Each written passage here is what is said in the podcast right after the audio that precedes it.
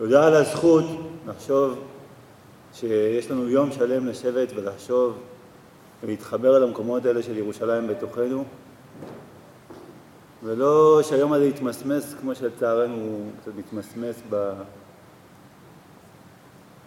בחברה הישראלית. אני מקווה שזה איזשהו פתח שמפה יצאו איזשהו גלים לתחייה של היום הזה. והתבקשתי לדבר על המקום של ירושלים בעבודת השם. אז אין לי ברירה, אני צריך כן בכל אופן לתת אה, אה, אה, איזשהו רקע מאיפה אני רואה את ירושלים, ואני אדבר על היבט אחד, כי זה באמת עולם רחב מאוד.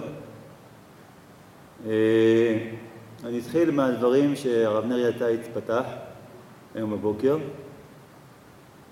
והוא שאל, והזכרו את זה גם דוברים אחרים, למה ירושלים מתגלה בסוף?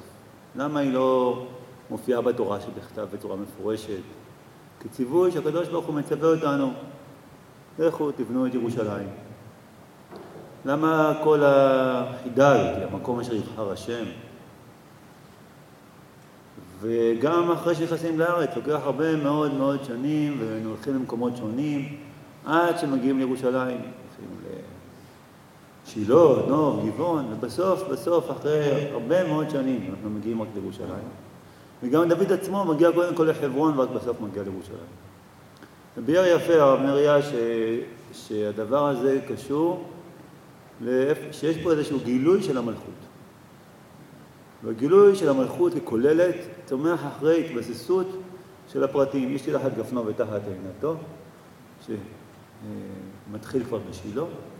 ואחרי מימוש הכוחות הפרטיים האלה, שכל שבט ושבט בנחלתו, נתגלה המקום הכולל כל של ירושלים, שהיא השלמות של כל הכוחות בהחלה אחת של צמיחת המלכות בעם ישראל, מלכות דוד. ואני רוצה,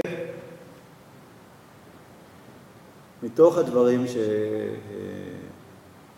שהרב נריה פתח, לפתוח עובד, עובד נוסף. העובד הנוסף שאני רוצה לפתוח זה שירושלים בעיניי היא לא רק המלכות, וודאי שזה נכון, שמתגלה בסוף הכל, אלא שהיא גם איזושהי פתיחה של העולם הנסתר. ירושלים שייכת לעולם הנסתר ולא לעולם הנגלה.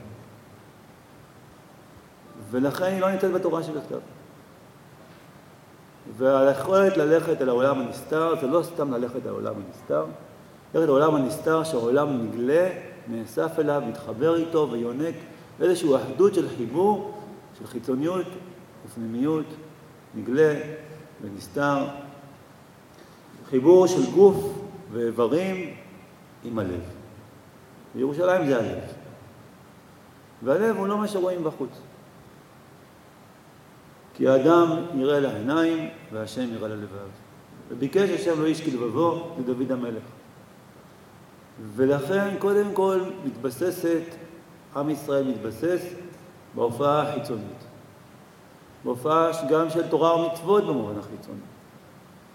תורת משה. ועבודת מקדש יותר חיצונית, שעבודת הקורבנות. ו- ובביסוס חיצוני של עם ישראל בארצו, של תחת גפנו ותחת עינתו. וכינון התהליך הזה מגיע לשלמותו מבחינת המלכות שלו בשאול המלך. שבט בנימין בונה את המלכות החיצונית. ובזה אכן יש מלכות לעם ישראל. מלכות חיצונית אבל. מלכות של שלטון, מלכות של נגיד, מלכות של איש עליון מעל כל העם, אבל לא בהכרח מלכות של הלב. והמקום אשר יבחר השם זהו מקום של בחירת הלב. מהי בחירת ליבו של הקדוש ברוך הוא? וזוהי בחירת ליבו של דוד וזו ירושלים. ובמובן הזה יש פה, אם נדבר על, על משה מול דוד, מעבר מהברית שמשה קוראת בהר סיני בין עם ישראל לקדוש ברוך הוא, שהיא עדיין, עדיין ברית חיצונית, עדיין ברית מעשית. מצוות מעשיות, עבודת קורבנות מעשית, ואילו הבחינה של הגילוי הפנימי של ישראל, לווים שבשמיים, עדיין לא נפתח כראוי. ובא דוד בהמשך ופותח את, ה, את, ה, את המלכות שבלב. בבית המקדש, כביטוי בתוך ירושלים, הוא לא רק מקום עבודת הקורבנות, אלא בראש וראשונה הוא מכונן כמקום התפילה. עבודה שבלב זו תפילה. ובתוך עבודת האיברים, זה לא בניגוד לעבודת האיברים, זה לא בניגוד חס וחלילה לתורת משה. בתוך כל המערכת של תיקון האיברים, של עבודת האיברים, של תורה ומצוות מעשיות, של לימוד תורה מעשי, של הנהגה חיצונית של עם ועל ארצו, נפתח הערוצים הפנימיים. ערוצי הלב, ערוצי התפילה של ישראל, ערוצי השירה של הלוי, ערוצי הברכה של הכהן, הולכים ונפתחים בתוך מערכת החיצון. ובבן הזה ירושלים היא עירה שלמה שהיא שלמות, ולא רק שלמות כוחות החיצון. היא שלמות, כי היא שלמות של חיצוני ופנימי. ונגנה ונסתר מעלה ומטה, ירושלים של מעלה וירושלים של מטה, מתחברים אצל דוד, ובבן הזה היא, היא, היא, היא, היא, היא שער השמיים שבא דרך הלב. ויש בה את היכולת לאסוף את הכל. כלכלה, עסקים, משפט, שלטון, הכל נאסף שם. אבל נאסף גם קודש וכהונה ונבואה. הכל נאסף יחד ללב אחד שכולל את הכל. הלב של דוד, שבוער עד השמיים. במובן הזה, יש פה איזשהו מעבר שלב בעם היהודי, שירושלים משקפת. מעבר שלב לא פשוט, שקל לפספס אותו. קל להמשיך את ירושלים כעוד איזשהו שלב בהתפתחות החיצונית של העם היהודי. ולא להבין שדוד פתח לנו ובנו ערוץ חדש. הגמרא אומרת שהתפילה שלנו בנויה על ציר התפתחותי, שמתאר איך המהלך הגאולי של עם ישראל אמור להתפתח. הגמרא בברכות במגילה י"ד. וקודם כל יש לנו את הסדרה של ברכת השנים, ארץ ישראל משומחת, מתקבצים הגלויות, ועכשיו מייצרים פה חברה של צדק, חברה של צדק, חברה של צדק למשפט, שבירת הרשעים והרמת קרן צדיקים. חברה צודקת בעם ישראל. אחרי השלב הזה מגיע שלב חדש, שגם הוא שלוש ברכות, שזה בניין ירושלים, צמח דוד ותפילה, בשמה כולנו. והגמרא רואה אותם כסט אחד, והיא אומרת ככה, כיוון שנבנית ירושלים בא דוד, שמעו ושב, ואחר ישבו, ישובו בני ישראל, וביקשו את השם אלוהים, אלוהיהם ודוד מלכם. וכיוון שבא דוד, באה תפילה, שנאמר, והביאותים אל הר הקודש ושימחתים בבית תפילה. ירושלים הביאה את דוד מחדש אלינו, בקשת דוד, כהנהגה, כהנהגה אחרת בעם ישראל, ועם דוד באה התפילה. נפתח בתוכנו שנאמר, והביאותים אל הר הקודש ושימחתים בבית תפילתי. ויש פה איזושהי שכבה נוספת, שכבה חדשה בעולם היהודי, שעדיין מחכה לגאולתה. ואני רוצה לדבר קצת על המעבר הזה שבין צדיקים, בין ברכת על הצדיקים לברכת בוני ירושלים. כי כשבעבודת השם, לא יכול להגיד עבודת השם, אבל אני בתפילה שם חווה מעבר טוויסט בעלילה. עבודת הצדיקים זה עבודת התקשרות שנובעת מזה שיש צדיקים, שהמוצא מחבר בין ישראל לבין שבשמיים. והצדיקים האלה יכולים להיות יוסף הצדיק, יכול להיות משה רבנו, בנימין הצדיק, שהם אחוזים בסוף, קודם כל, בברית, בברית של התורה, בברית של המעשה, שהולכת ומנהיגה את המציאות, ומחברת את המציאות לקונה. הצדיק הוא מצטיין, הצדיק הוא מתעלה, הצדיק הוא בניגוד לרשע. וסגולותיו התרומיות והתנהגותו המצטיינת הוא, הוא ראוי להיות זה שיקשר את ישראל לבין שבשמיים. אבל דוד הוא לא הצדיק, דוד הוא בעל התשובה. בהקשר הזה ירושלים לא מקשרת אותנו אל השם יתברך מכוח הצדיקות, אלא מכוח ההכלה והשפלות של ספירת המלכות. הוא מעבר מהנהגת הצדיק להנהגת המלכות. ולא הצדיק יחבר אותנו להשם יתברך, לא שזה בניגוד כמובן, אלא בית המקדש עכשיו, שנבנה בלב ירושלים, שם כולנו יחד יכולים להתחבר. לא כמו שהיה עד עכשיו, עד שלמה, שאדם היה צריך להתחבר להשם יתברך, הוא, היה, הוא לא היה מתפלל בעצמו, הוא היה הולך לנביא שהתפלל אליו. כמו אבימלך ואברהם. עכשיו כל יהודי יכול לבוא אל בית המקדש, ולפתוח את הלב שלו, ולמצוא את המקום שלו מוכל בתוך החלל של המקדש. והקדוש ברוך הוא שומע את תפילת כולנו יחד דרך בית המקדש. בית המקדש הוא, הוא תחליף של הצדיק. הצדיקים באים שם, הצדיקים נכללים שם, ונכללים שם יחד עם כל עם ישראל.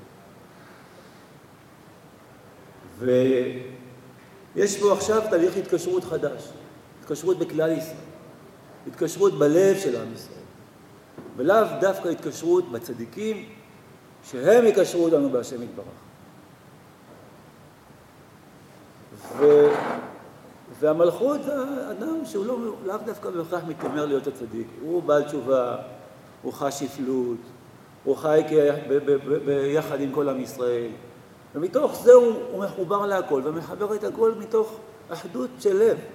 לא מתוך התנשאות, לא מתוך עליונות, לא, משם, לא מתוך עליונות מוצדקת, כן? מצטיינת, והוא לא מקטב בין הצדיקים לרשעים, הוא קודם כל כולל, כולל את כל עם ישראל יחד בליבו, ומחבר את כולם מתוך שפלות שלא מתיימרת ולא מתנסה, מחבר את כולנו להשם יתברך. במובן העמוק, כיוון שדיברנו שירושלים היא החלה, היא לא סתם מלכות, היא מלכות של לב, יש לו גם לב שנפתח אל עלמא דאיטקסיא ולא רק עלמא דאינגליה, יש לו יכולת גם לראות את הלב של עם ישראל, ולא רק לראות את החיצוניות של עם ישראל. הוא רואה יהודי, הוא פוגש יהודי, הוא לא רק מסתכל לו בציציות, הוא גם מסתכל על הלב שלו. מה היהודי מבקש בליבו? והוא מחבר את ליבם של ישראל אביהם שבשמיים. וכמובן זה לא בניגוד לחיבורים המעשיים, לשאיפה של שלמות גם מעשית של עם ישראל בעבודת השם, בשלמות בתורה ובמצוות, אבל יש איזשהו חיבור של הסגולה והבחירה יחד בירושלים. כמו שהיה בדוד המלך, שאול באחת ועלתה לו דוד בשתיים ולא עלתה.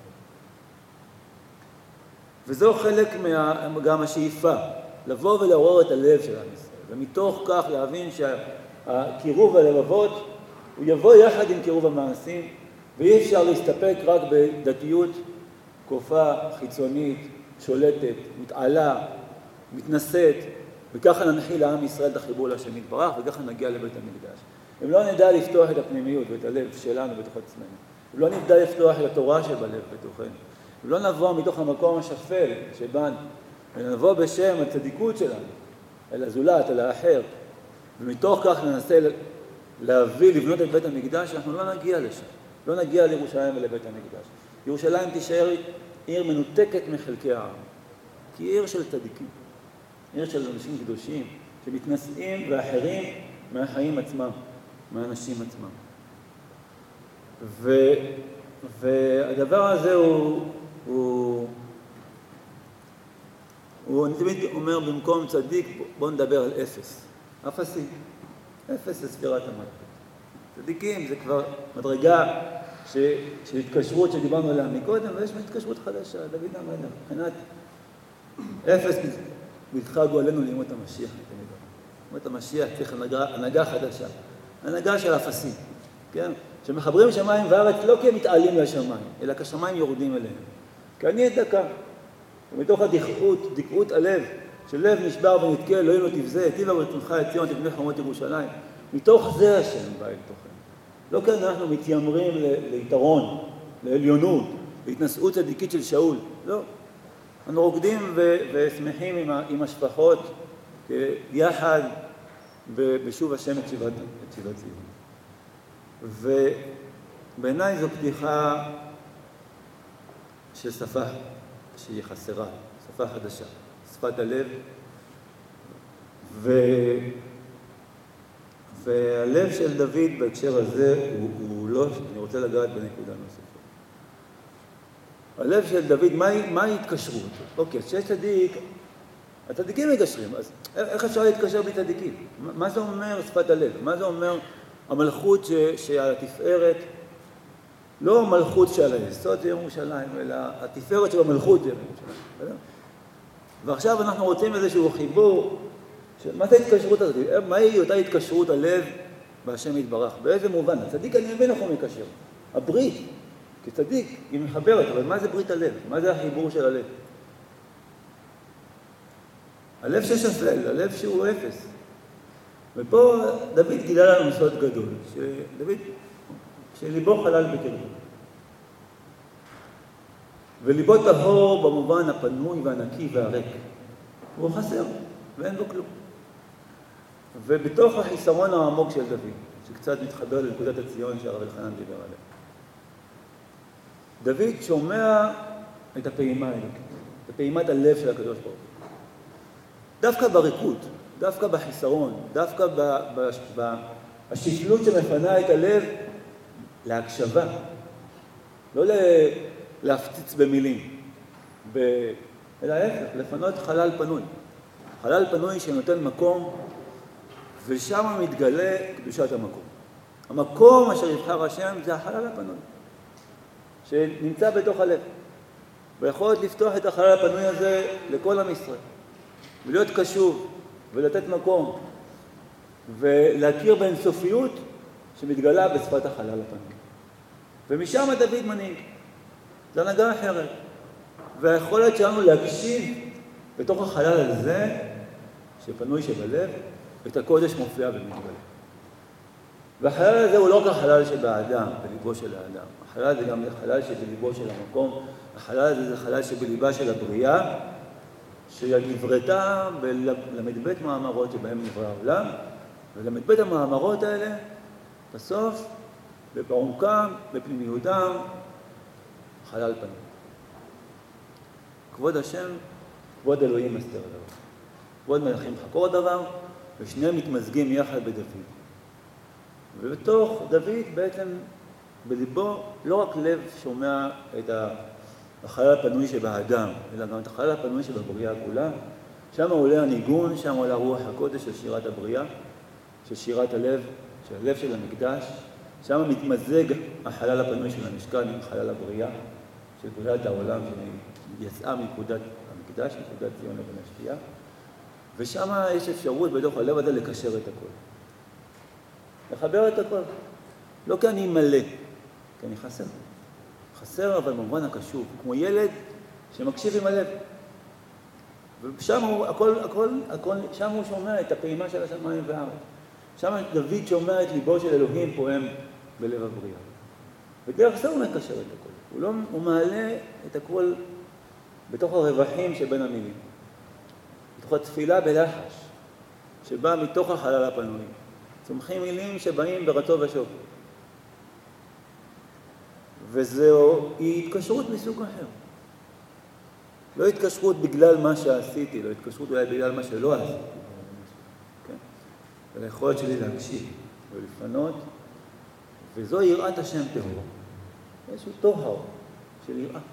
יראה שבאה מתוך החלל הפנימי הקדוש של ליבו של דוד. שבליבם של, שבליבה של הבריאה, שבליבו של המקדש. וששם כולם באים, כל עם ישראל באים בליבם. וזוהי בעיניי אה, צמיחה של שפה חדשה, שצריכה להיפתח בתוכנו, התפתחות, לעבור מברכת על הצדיקים, לברכת בוני ירושלים, שכיוון שבא ירושלים בא דוד, כיוון שבא דוד באה תפילה. תפילה שחסרה לנו. תורה של לב, תפילה של לב, שאוספת אליה את כל הביטויים, את כל המילים, את כל המופעים החיצוניים. כולם עולים דרך שערי ירושלים. והקדוש ברוך הוא עיניו וליבו שם כל הימים. יהיו עיניי וליבי שם כל הימים. גם ליבו של הקדוש ברוך הוא נמצא שם. והלב שלנו מתחבר אל לב של השם, צור לבבי, כמו שהפסוק אומר, קלה שירי ולבבי, צור לבבי וחלקי, אלוהים לעולם.